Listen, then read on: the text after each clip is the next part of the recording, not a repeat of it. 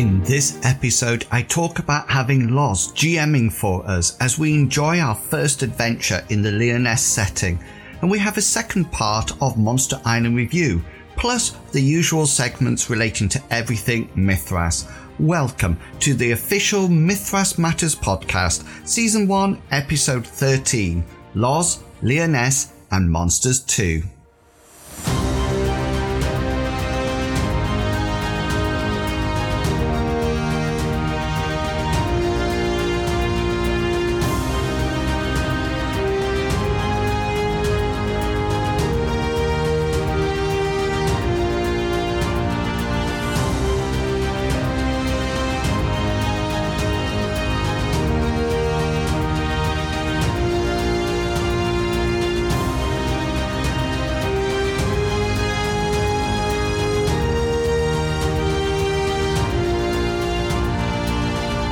Hello and welcome to Mythras Matters, a podcast dedicated to the Mythras rule set and all its supplements.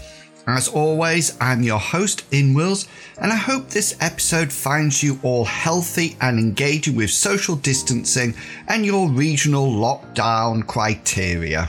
So, after talking about using a virtual platform for the running of my games in the last episode, I've started to produce some videos on the topic, which you can find on my YouTube channel, as well as the ones about how I create overlays and tokens. Thank you to somebody who commented on a much easier way to make tokens in the comments. I'm sort of stuck in my ways now, so I'm sticking to my version. But I've also added how I organize my adventures within Roll20 and by request, how I set up dynamic lighting, which can add a little bit of realism if your characters are all like mine, all human. It always surprises me what they want to do with that torch. And talking about YouTube, I have to say a huge thank you to everyone who has decided to become Patreons using my Patreon link. It is so supportive and I have very nearly reached my first target of 10 Patreons. I think I just need one more. I really value everyone's support. So I have a rather unique system um, of the tiers. You can find out more about that by following the link in the show notes. But enough about me. Let's see what's been happening in our own campaign as we check in with our favourite characters in the campaign updates.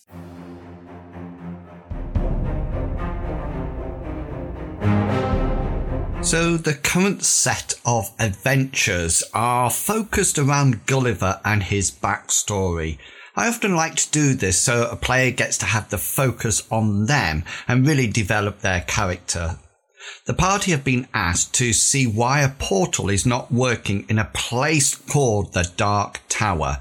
Now you need to know that there are several orders of sorcerers within the campaign world, and the Blue Order, which Gulliver belongs to, is in charge of creating and maintaining the portals around the world. The party have set out to the island via the Blue Order's ship, aptly named the Kraken, which literally has a floating portal below deck. They arrived on the ship, and after dealing with some harpies, they made their way through a storm tossed ocean to the island. Boating skills were needed, and their rolls failed, so they took the more roundabout or scenic route. Arriving at a small pier, they found the wood rotten and infested.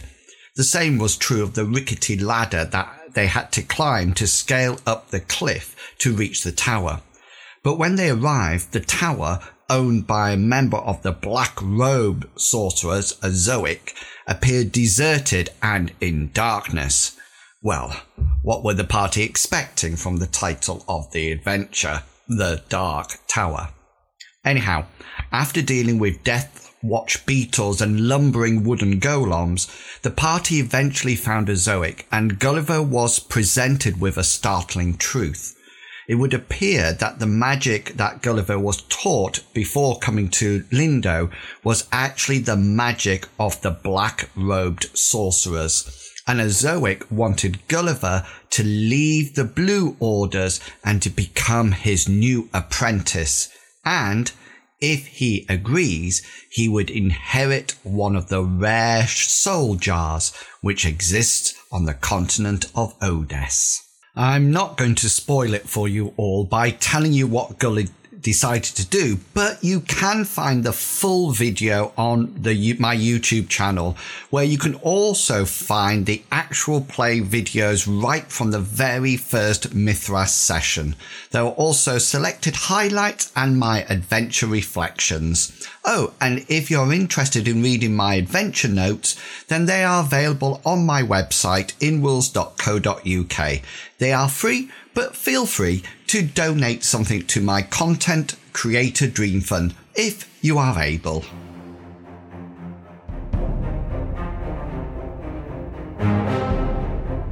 I just want to remind you that this podcast would not happen without everyone's contribution. And if you would like to contribute to the podcast, then why not drop me an email or message and let me know what you would like to cover. You can email me on inwills at gmail.com or send me a message on the various forums I frequent.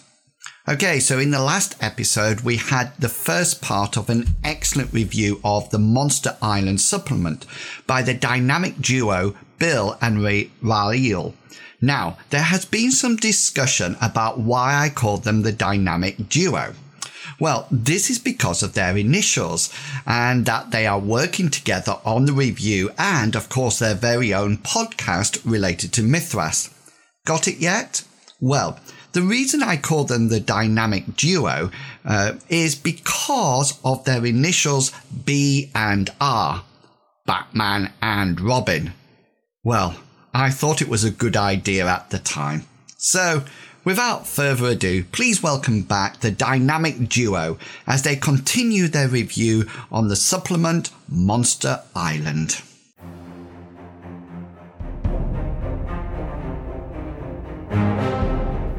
Okay, so leaving the places of interest. So those are the big, tough, dramatic locations that are detailed in the campaign. This chapter does list a few other places, and at least one of those is developed or has been developed in Fenix magazine. So the I think it's now called the Tree of Eternal Life.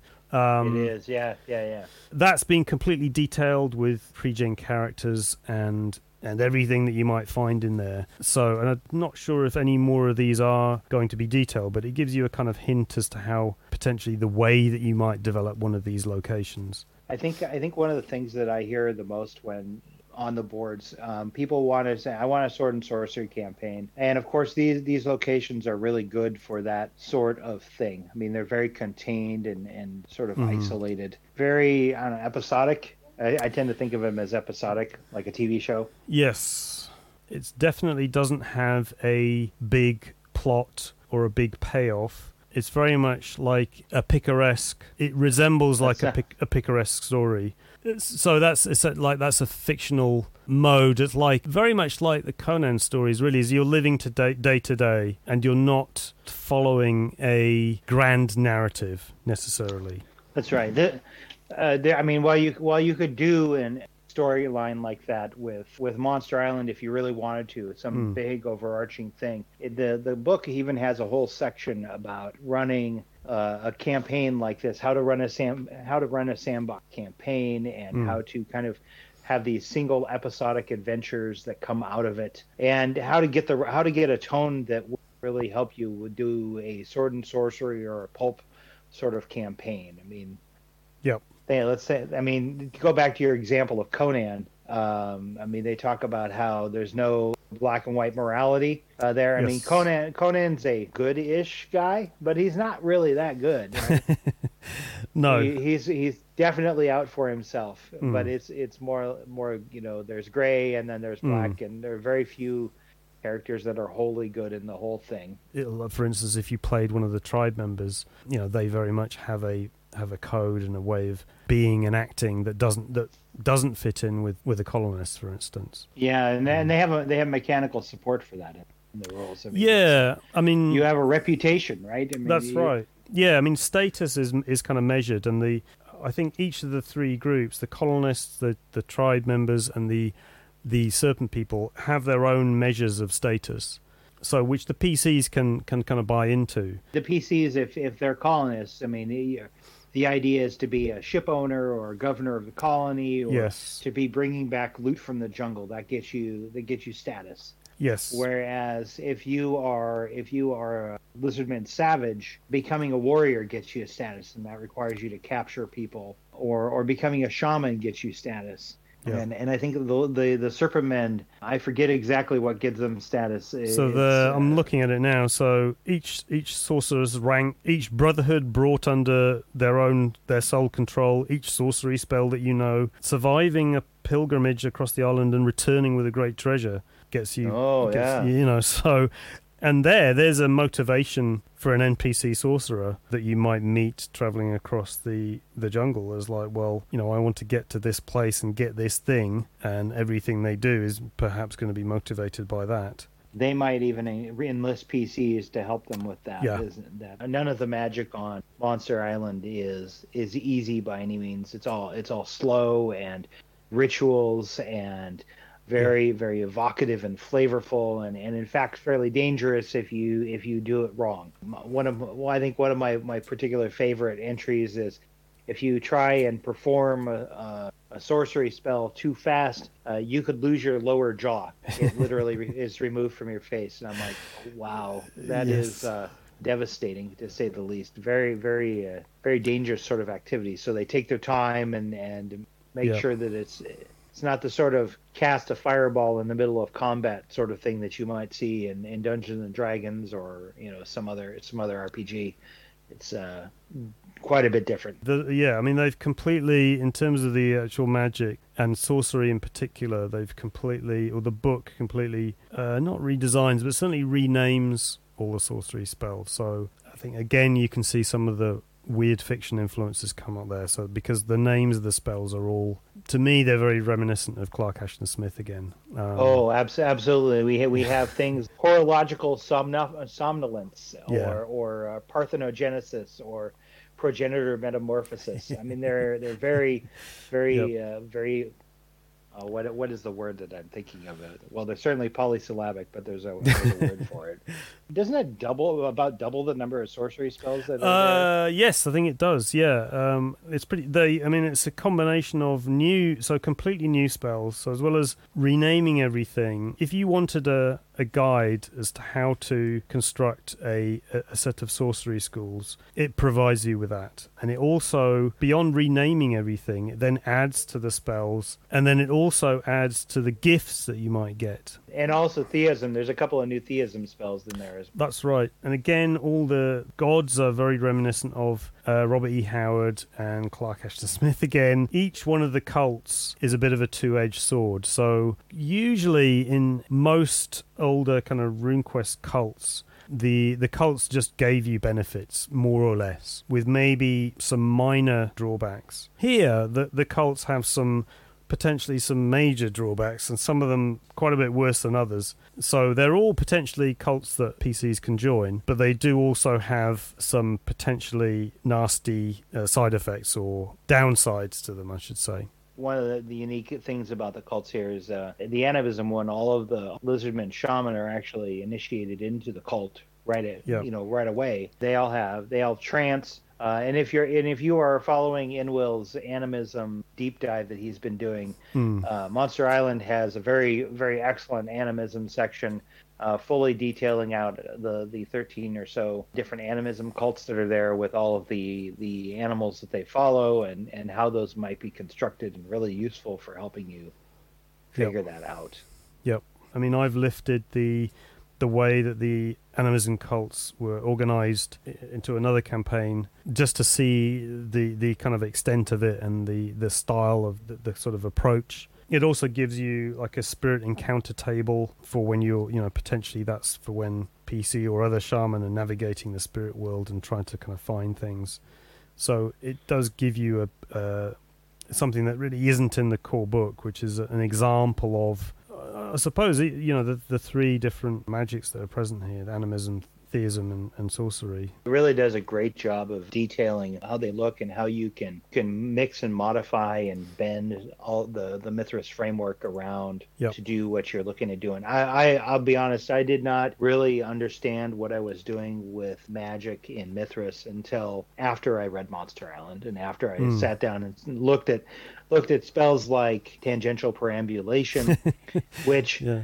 which is i mean like uh, how can you how can you not that uh, you know it's teleport but it works only Yes. in corners Yes. and i'm like yeah. oh oh so they're saying okay I, it's it's not you know and I, help me understand that this is not so much this is a setting this is the way this is the only set of rules you're going to be using for for the sense of for how you're going to run your campaign but rather this is a framework to kind of build your stuff around Mm. and and you can you can twist and tune and contort it to to how you want and so i can throw in things like you know this this uh this this rack spell only works when you're in shadows or you know Yeah, teleport yeah. only works it works through corners Yeah. So who, who would have thought of that one I mean, we've talked about the uh, magical mishap table. yeah yeah I mean, I've toned that down with mine because my oh so nice to your players chickened out. I, I, I do. I've used it for fumbles, but actually, most of them are not. Don't have very magical characters to begin with. So, and one of them is a shaman. So, it hardly hardly affected them because animism is not really affected by this. It only affects No, um, theism and, and uh, sorcery. But it, it, but, but I mean, for one thing, it's great kind of flavor. You could decide, well, I'm not using it at all, or perhaps the. I mean, I think the recovery of magic stuff is quite interesting, and the fact that you can find uh, the geomantic nodes, which provide well, one thing they can do is they can can provide magic for enchantment, so that you it's a source of magical power. So they're Right, like um, right. they're like little springs of of uh, of magic power that you can draw from. Um, that, did you, that you can incorporate in, if you've got the if you've got the gift for it yes, uh, you can incorporate using your your your enchant spell uh, Yeah. instead of having to power it with your own Exactly, your own yeah. magic points. yeah, making this very much more traditional sort of magic item than uh, than the the one in Mythras, which is you know it's empowered entirely by you. Yeah, and that can be a way of, of making a location particularly unusual or dangerous or, or valuable because it has all that kind of power. So it would mean, well, we have to be at that location in order to power this, or else it's not going to work, or or there's some particularly dangerous magical thing there that gets powered by this node and it's going to remain powered, and you know we've got to just kind of suffer through that, you know, which is typically not how that's not kind of core Mythras is that the magic is tends to be quite limited. Here you could really kind of although despite despite the kind of limitations and drawbacks you could really kind of boost it up gi- given kind of some of these things. I mean one of the one of the gifts, one of the sorcerer's gifts is a horde which enables a sorcerer to raise a a whole undead army within you know just uh, cause bodies to just animate um, Yes, within the range increases of the, the, number of targets of a specific spell to all available targets within a limit set by the range Yeah. component. Yep.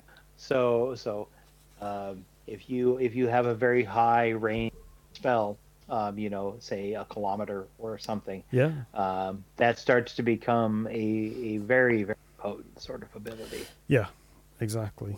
Even, even like little you know little things like the censer of insect repulsion over in the enchanted artifact section like who would use that? But then you have things like the infernal brain library.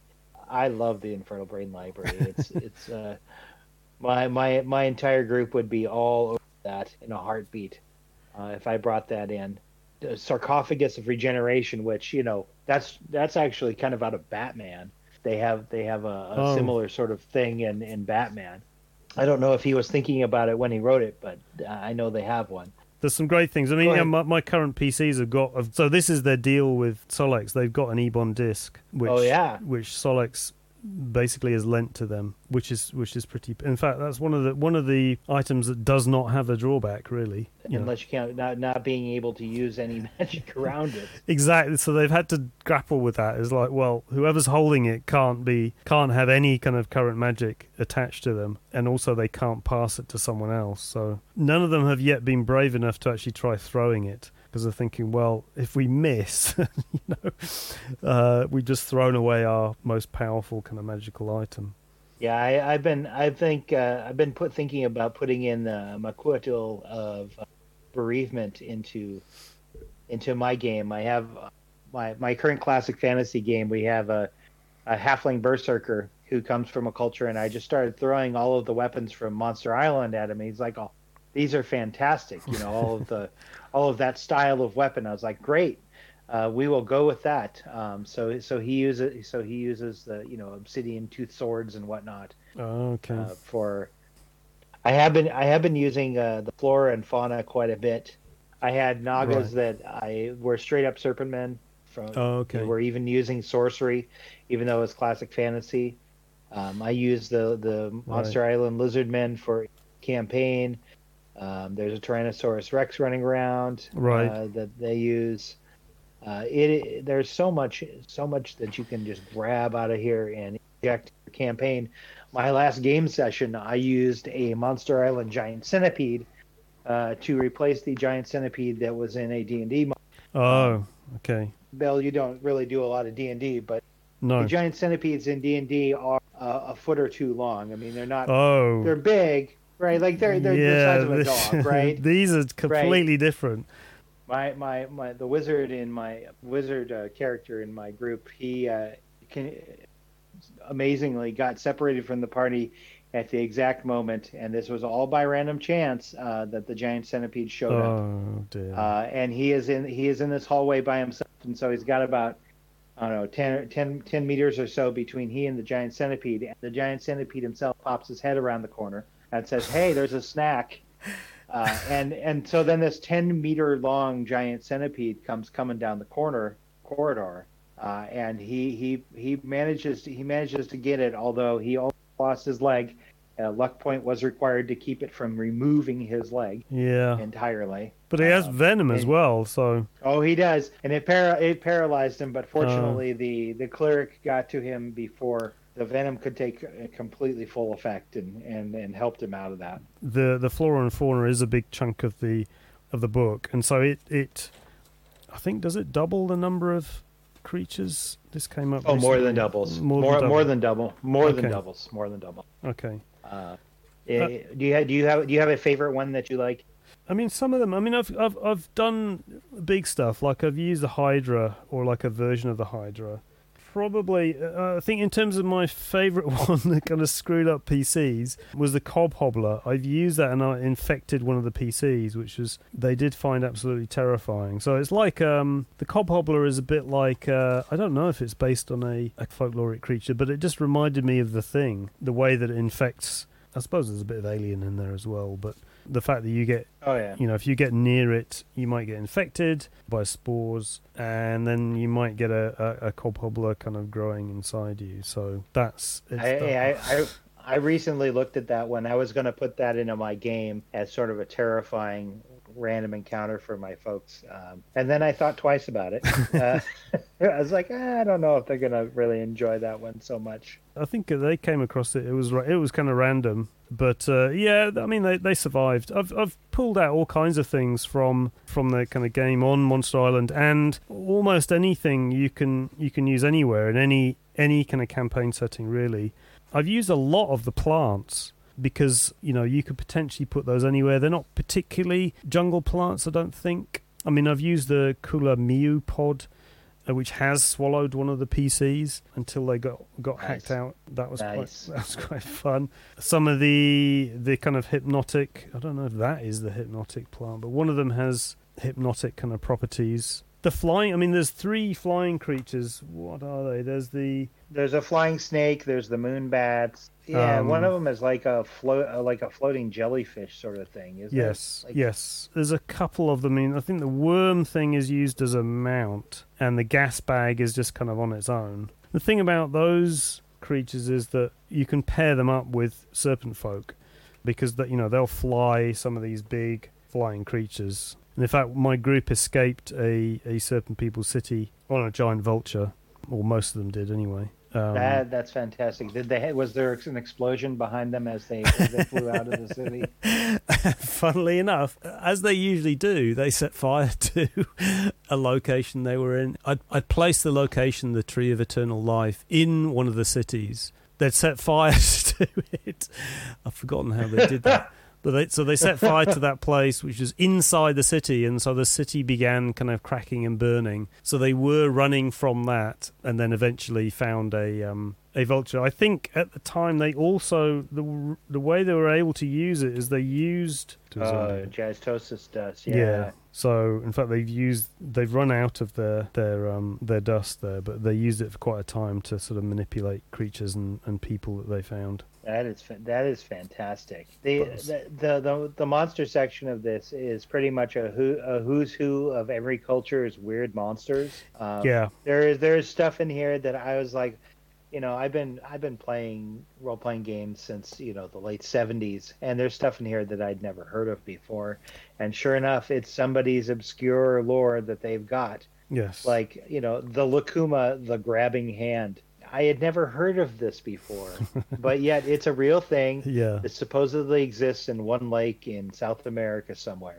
Right. I'm like that. That is absolutely fantastic. Philippines in here, Africa, Japan. Uh, yeah, um, the, the the the floating vampire head thing. That one's probably my favorite. The ni- the nice thing is that you're getting you're stepping outside of your you know your yeah. Western European sort yep. of mythology and moving all over the world with this. And then, of course, we have dinosaurs and, and you know, swarms of piranhas and, and jellyfish and bats and whatnot. Uh, or my personal favorite, shoals of leeches. I am so looking forward to using a, a shoal of leeches on on my, on my players. They're going to be, they're going to be what leeches? Yeah. like yes, yeah. they're very dangerous. Oh, you know, we haven't talked about we haven't talked about the sleeping gods at all after saying there is no meta plot or overarching plot, there sort of is with, with the kaiju. There really are. Oh yeah. By the way, the sleeping gods are kaiju, folks. Oh yeah. Oops. Spoiler. Um, Oops. Spoiler uh, alert. I mean, when did this come out? Actually, twenty. Oh my god, twenty thirteen. I know, right? 2013. That's how old you and I are. Extraordinary. So this is seven. This is seven years old. I mean, at least. Yeah. So that meta plot. I mean, the tribes yeah. are, are animistic because they're placating the sleeping gods, these kaiju that are are there, and each each tribe takes a kaiju and is placating it with their ritual to make sure that they don't wake and cause devastation and terror on the island and, and that is not really you know made clear and foregrounded in the book. I mean, the actual entry is, funnily enough, right at the back of the book in the appendices. So you know, I've called it the atom bomb of the campaign because if one of these things wakes up, or more than one, potentially the gods that walk could destroy the entire the entire campaign space. Although they do have some limitations as well. I mean, they're limited by the power that they have but they are completely, I mean, effectively unstoppable creatures that have enormous destructive power. They're they're very very going back and referencing the media. There there is a Godzilla character. Yes. Um, so yeah, they're very there's much. A, there's yeah. a there's a there's a Mothra. yeah. The giant flying turtle is there. Yes. Uh, yeah. They they are all there. You're now you're going to be missing for any. Uh, and each tribe is, you know, kind of based on based around each of these, and their their animism gives them powers reflected of of these kaiju, right? Like yeah. the octopus tribe gets octopus powers, and and yep. the, you know the lizard tribe gets lizard powers, and the hydra tribe gets yep, hydra exactly. powers. Absolutely wonderful little th- wonderful thing in there. I, I love I love that you call it the atom bomb. It's the part that you can hold and hold and hold for real cliffhanger at the end of it, just to make them there are these little suggestions like if you look in the somewhere near the beginning there's there's kind of plots or activities or missions or quests for the for the PCs and, and one of them might be such and such such kind of colonist who thinks, you know, you should destroy this tribe, one of the tribes he wants to eliminate. And, you know, and you can decide wh- whether this seems like a good idea or not, but he's very gung ho in, in getting rid of this tribe for one reason or the other. It's not overtly stated, you know, in the entry that, of course, if you did this, it would cause one of these creatures to wake up. I think it might be implied, or it's, it's just kind of stated in passing. So that's kind of one of the dangers. If you disrupt the tribes or the or in some way, if one of the tribes becomes too dominant and disrupts another, you know, another one, then it risks uh, awakening one of these gods, which would spell probably be bad news. In terms of actually what you might do if one of these, and it's kind of one of the, I suppose it's one of the secrets of the campaign. It's here they're they're mostly hidden, and even if you knew about the tribes, you wouldn't necessarily know that. Well, they're actually sitting on top of this. Effectively, they're sitting on top of this big explosive god. It's suggested that if this does happen in your campaign, that the that then the PCs take over and they play one of the gods. So that would be the, the end of the campaign. If, if several of these awakened, you would then just play one of one of these gods and have their abilities for as you know for as long as it lasted. It'd be like like all of a sudden you bu- you bust out your King of Tokyo board game yeah, yeah. So I I, I thought about awesome. the the collector's edition of Monster Island would the deluxe collector's edition would have a whole map of the island plus 3D models of each of the gods, and that would be your campaign ending moment where you got to decide the new shape of the island. Perhaps another volcano would erupt and the island would be reshaped and everything would be almost destroyed and until the gods kind of went back to sleep again or something like that. Um, this would be the deluxe collector's edition that we will perpetually try to convince uh, yeah. and Pete to put out. It's going to come and, out. I can feel it. and thus far, they've been resistant. They've been very resistant to us. Well, since it's you know 2013 so there's only another three years until it's the 10th anniversary. So oh yeah, 10th anniversary edition. Yeah.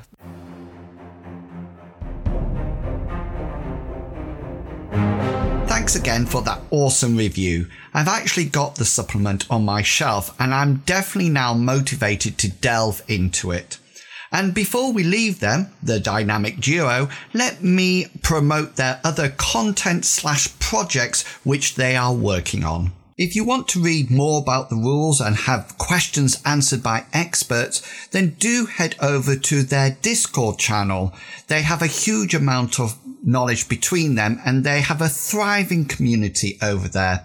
The link is in the show notes, so do pop over and have a chat with them. They are fantastic.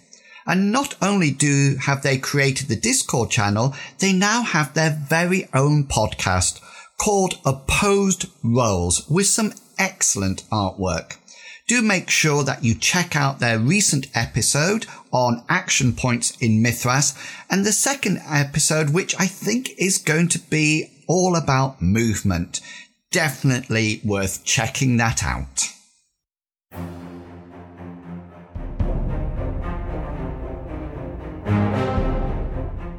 Like many of you, I've been playing role playing games since my teens, which, let me assure you, is quite a while ago.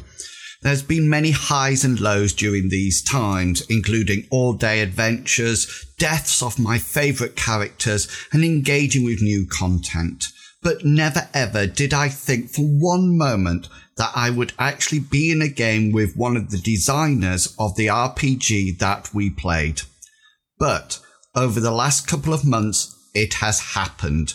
Lawrence Whitaker, aka Loz, has been GMing for me and the rest of my group. So, what was it like? Well, I have to admit, it was quite nervous at the time. As a GM for the group, I feel that I'm responsible for understanding the rules and promoting the story, and I suddenly thought, oh no, what happens if I'd got it all wrong. I had those awful scenes playing in my mind when the players are looking directly at me through their Zoom cameras with questioning looks, their eyes saying, That's not how you told us to play that rule. From talking to my fellow players, I know that we all shared some of those nerves, but they were completely and utterly unfounded. Loz is a great storyteller, and we soon found ourselves completely immersed in the game, enjoying our characters and the active story. It was so interesting to see how Loz engaged with the rule system in order to bring his narrative to life. I always remember him saying that to make Mythras your own, and that was what he was doing. It didn't make my way, uh, the way I GM'd, any better or worse it was just that we both GM'd and had made Mythras our own. Once we started to relax and became familiar with how to work out those augmented rolls, we have a macro in Roll20 which we just press, enter the skill level, and it tells us how to much to add. Now we had to actually work this out in our heads. However, we started to focus more on role playing and the characters rather than the rules. I've only ever GM'd Mythras, and here I was seeing what it was like from the other side of the screen. It was both enjoyable and enlightening. That moment when that skill which you have a huge percentage in fails, and when you suddenly realize how important passions are. The barroom brawl scene was truly epic, and the rapid reload sequence for the juggler is something which I will remember for a long, long time. Just a shame it wasn't cats. You will probably have to watch the actual play videos to understand that reference. But before I stop talking, I have to also pass some comment on the setting in which we were playing. Lyonesse. Now, I am currently making my way through a Jack Vance novel after recommendations from both Loz and Medivac, the player who plays um, Hazra in our campaign.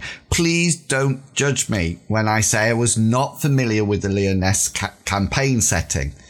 But that didn't matter at all. As we played, I became more and more aware of the nuances and the subtlety of the setting it definitely felt different and it definitely had its own identity.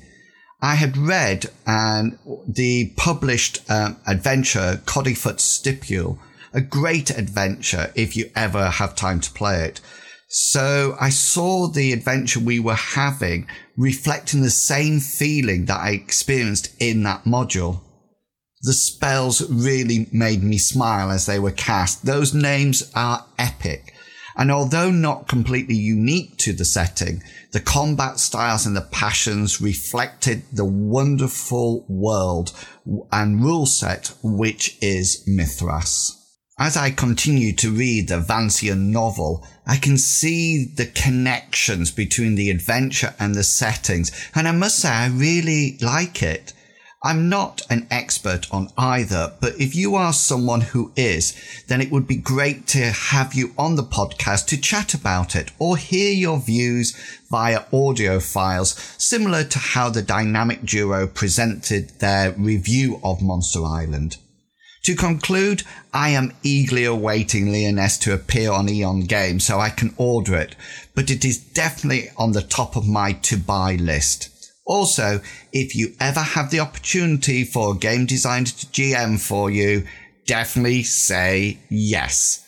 Sorry, Loz, your email box might now be suddenly full.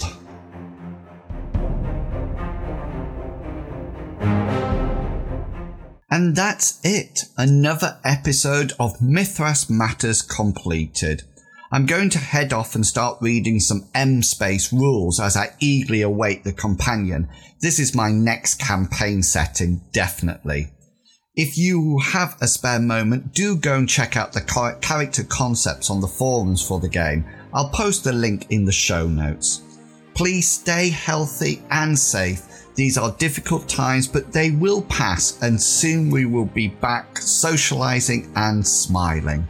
So, until next time, have a great month of gaming, and I will chat again to you all in July when I have a chat with the creators of Destined about character designs and concepts. Until then, I hope all your opposed rolls succeed and provide you with a well deserved special. Thanks for listening. See ya. Bye.